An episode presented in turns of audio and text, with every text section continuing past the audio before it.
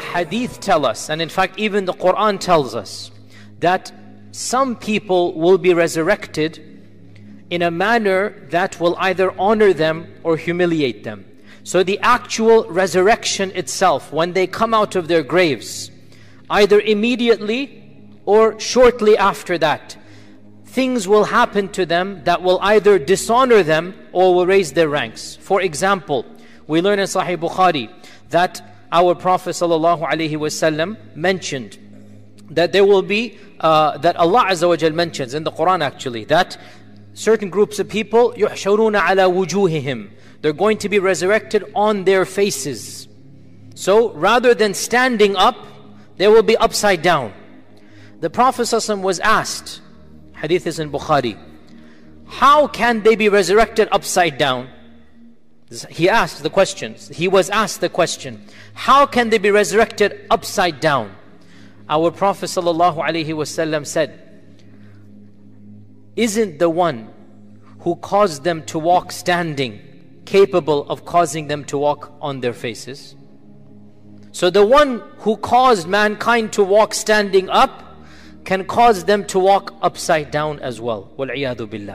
These people, our scholars say, that this is the humiliation for them for refusing to bow their heads in sajda in this dunya. Because we have a rule in the Sharia, al jaza'u min jinsil amal, that the punishment will be in accordance with the crime. What you did, you will be punished in accordance with that. So groups of people who were too arrogant to bow their heads to Allah, they will be punished by being resurrected upside down. Now your heads are down. And Allah mentions in the Quran that on that day يُحْشَرُونَ عَلَى وُجُوهِهِمْ إِلَى جَهَنَّمْ They will be resurrected on their faces being dragged to Jahannam. And our Prophet mentioned the one who caused them to walk standing can cause them to be dragged upside down as well.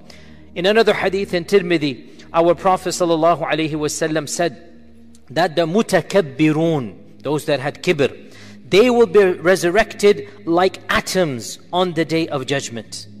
They will be resurrected with the smallest kadharra. And dharra in Arabic, of course, the modern word dharra means atom. In classical Arabic, dharra meant the smallest object imaginable. There's nothing smaller than that. So when scientists discovered the atom in the 50s, Arabs called it the dharra because in classical Arabic, dharra was the smallest concept that you can think is called dharra. And so the Prophet said the mutakabbirun will be resurrected like dharra on the day of judgment and people will trample over them. And they will say who are these people that are like dharra and it will be said to them these were the mutakabbiruna fi dunya we said right now al jaza'u min jins al amal. Those that felt themselves pompous those that felt their egos to be like as big as the clouds in heavens they will be resurrected like ants on the day of judgment so the punishment will begin from the very time of resurrection the punishment will begin from the time the graves open up and the bodies come out. Bodies will be different. Not all bodies are going to be the same. And we learn this in a number of traditions. For example, in Sahih Muslim, our Prophet ﷺ said that the one who constantly asks people for no reason, مَا يَزَالُ رَجُلُ يَسْأَلُ النَّاسِ He's going to keep on asking people, give me some money, give me this, give me that. And he doesn't have a need. We're not talking about somebody who's starving. We're talking about somebody, you know, has no haya, no decency. You know, the person who has decency, even if he needs something, he feels shy to ask. And this is good. This is a sign of Iman. If you have to ask, you ask, but there should be a shyness. And the one who has no haya, he just gets favors and favors and favors, and he doesn't care about paying them back. He doesn't, he just wants to benefit from other people. So our Prophet ﷺ said that a person will continue to ask people without any reason, just taking advantage of others' generosity until he will come on the day of judgment and his whole face will be shredded, not a single piece of flesh will be on it.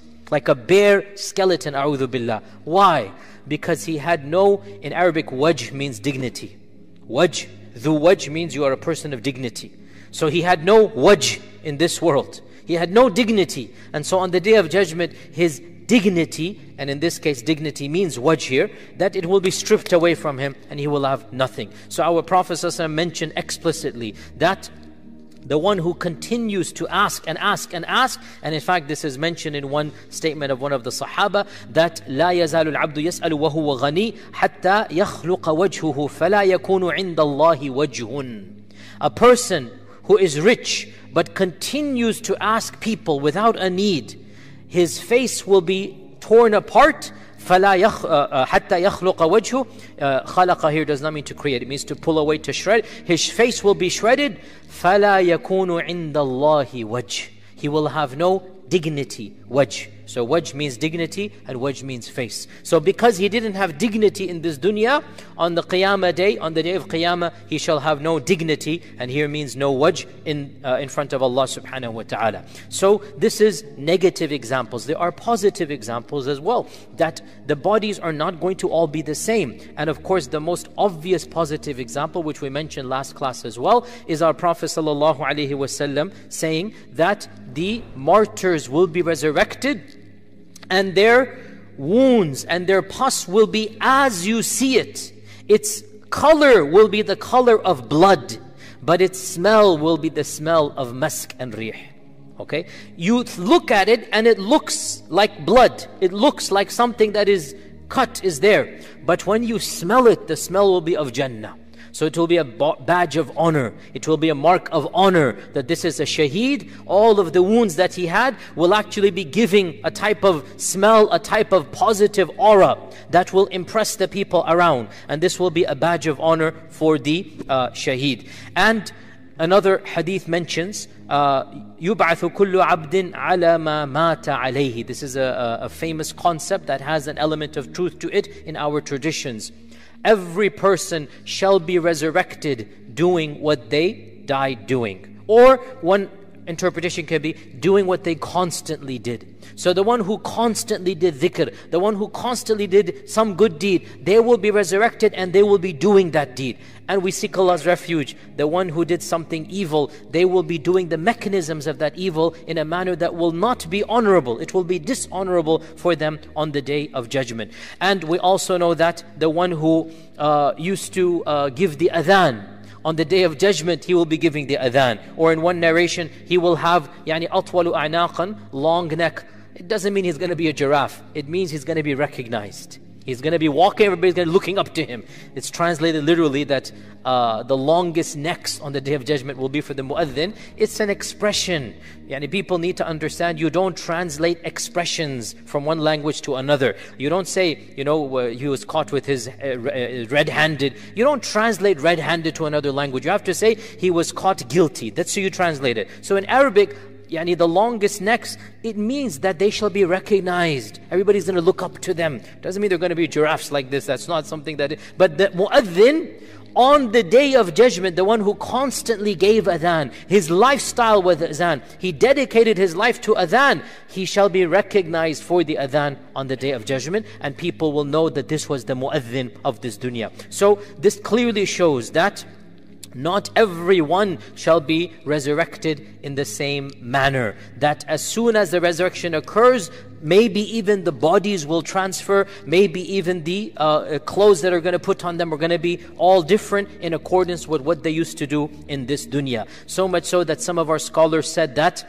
the one who would uh, be drinking alcohol, he will be resurrected with the cup of alcohol in his hand, that people will see that this was a drunkard. And the one who would be doing this and that, he will be resurrected with the thing in his hand. We seek Allah's refuge. Now, there's no explicit hadith, but people have derived this from the hadith. People will be resurrected doing what they did. This is a hadith, so they derive from it. It's not explicit that the drunkard is going to have the, the uh, cup of alcohol, uh, you know, in there. Nonetheless, the gen- generality of the evidences says there is a basis for this.